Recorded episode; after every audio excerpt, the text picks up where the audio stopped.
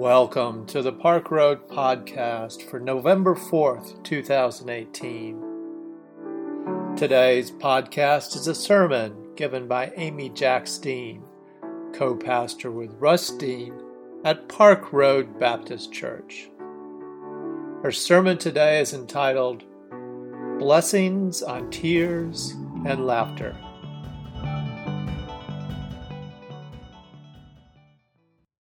One reason I love this story so much is that it is such a current event. It is as close as the caravan in Mexico. Desperate times call for desperate measures. Whether it's a famine in the land and you can't feed your two boys, or you are running from gang violence or fear of your daughter being trafficked, migration is as old as, well, it's as old as the biblical story. If my family's life depended on it, I too would join any caravan that held any hope of saving my children and my family. Freedom, safety, security, food, those are powerful motivators. Just as surely as the migration of the children of Israel to that land flowing with milk and honey was necessary to attain liberation, so it was for Elimelech and Naomi and their sons to find sustenance, and so it is with many current migrations seeking some saving graces.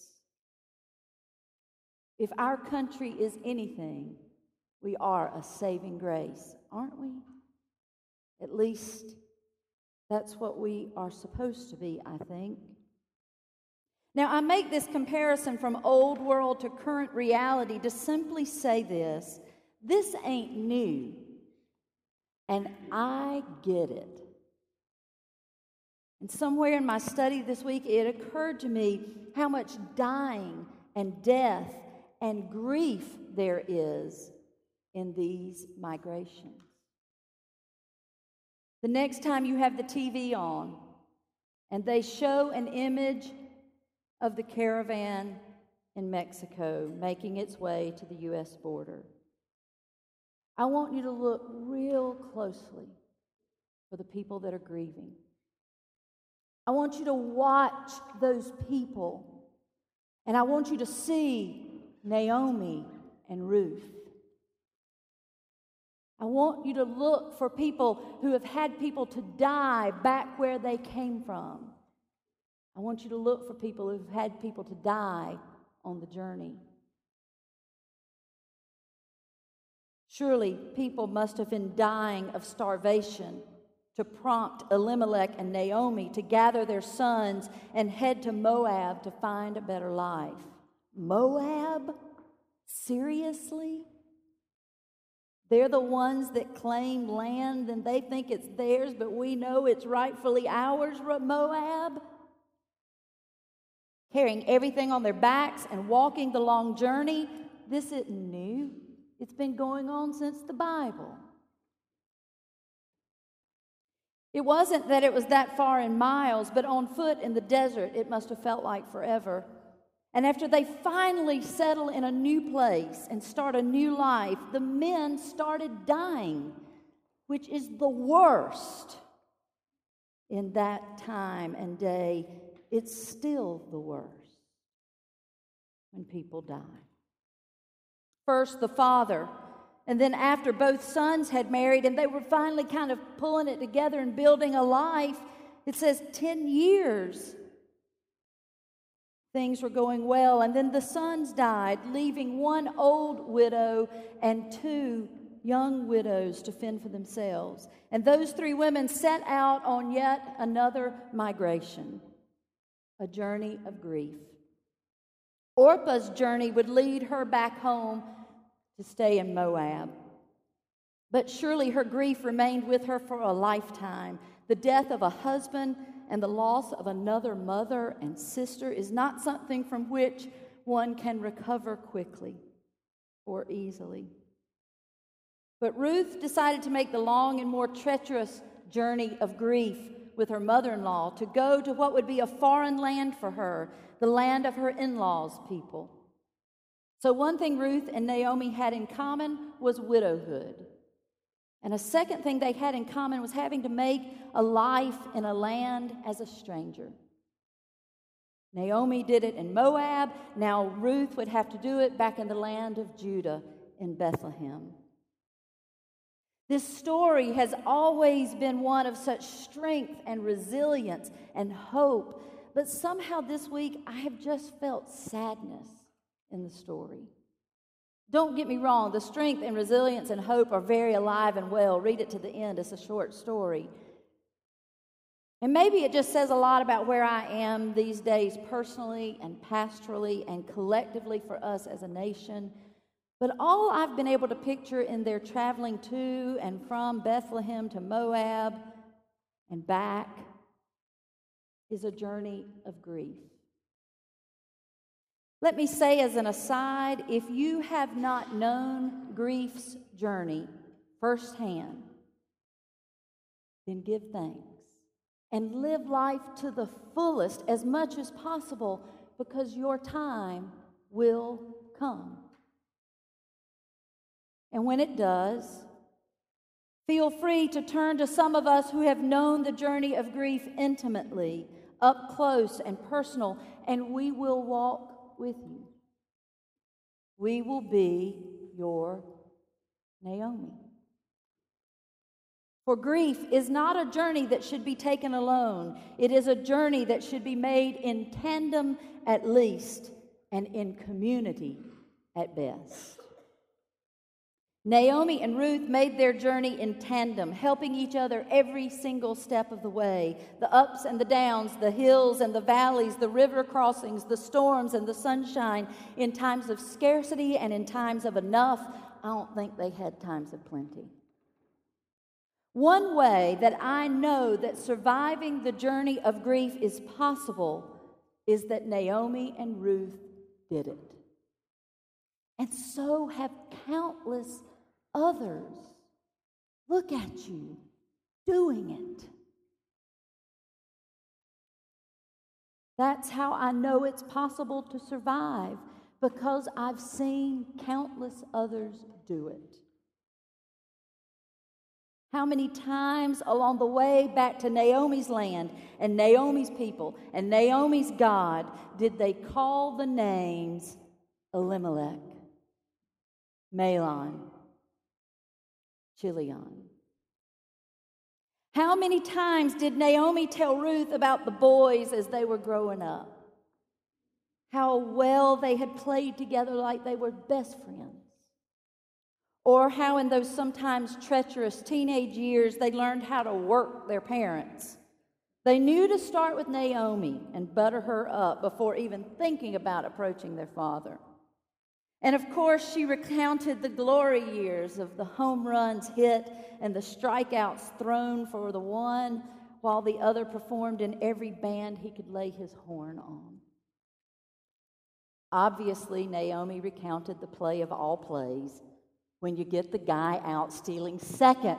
Ruth, it never got old, Naomi said. But Ruth had her own memories to share as they journeyed together. Often, both women talking at one time, sometimes telling every single detail of the weddings of those sons turned husbands. Ruth telling Naomi about their hopes to have many children, sharing names that they had vetted Ruth telling Naomi all the things she loved most about this man that Naomi had presented to her how he was kind and gentle and loving, how handsome he was, and how he could make her laugh.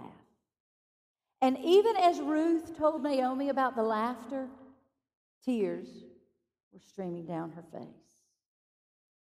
Because this is what people do on their journey of grief they call the names and they tell the stories and they remember well and they laugh and they cry. These strong and brave and resilient women have left us a legacy. a legacy of hope, a legacy of strength, a legacy of courage, a legacy of forgiveness, a legacy of resilience, a legacy of faithfulness. And they have left for us a legacy for how to grieve. That even on their darkest days, they made their journey together to a homeland, a land flowing with milk and honey in the gleaning fields of a family member named Boaz, who would eventually marry Ruth, who would become the mother of Obed, who would become the father of Jesse, who would become the father of King David. And in Matthew's genealogy of Jesus, Ruth is listed a Moabite, a foreigner. Some would have even called her an alien. She was a stranger in the land of Judah, and she is held in the highest regard to be named among the kin of Jesus. This kind of ending to Ruth's story is a reminder that even in the midst of all of our journeys of grief, life goes on. And we are called to make our way through. Some days will come easier than others. And there's no telling when the heaviness of grief will strike us down for a spell, even. And we will never, ever get over it. So please don't ever use those words to describe grief.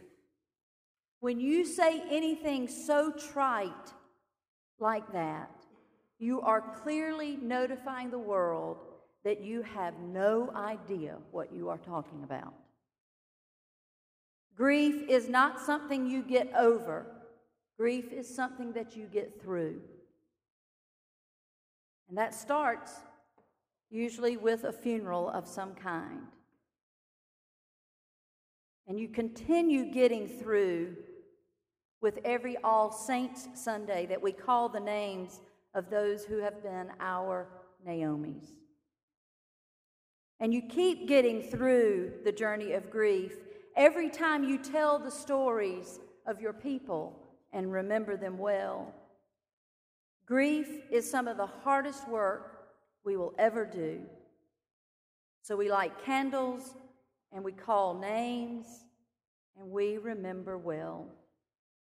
And we give thanks for the many legacies we have been left by those who have gone before us. May it be so. Amen.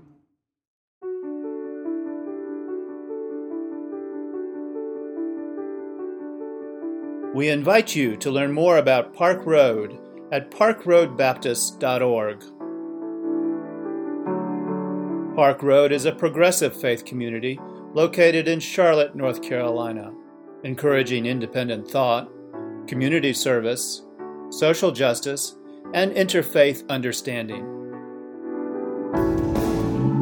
Today's podcast was produced with production help from Hugh Ashcraft, Brian Smith, Bruce White, and Rich Dower. Our theme music was composed by Brandon Michael Williams. Thanks for listening today. Grace and peace to you.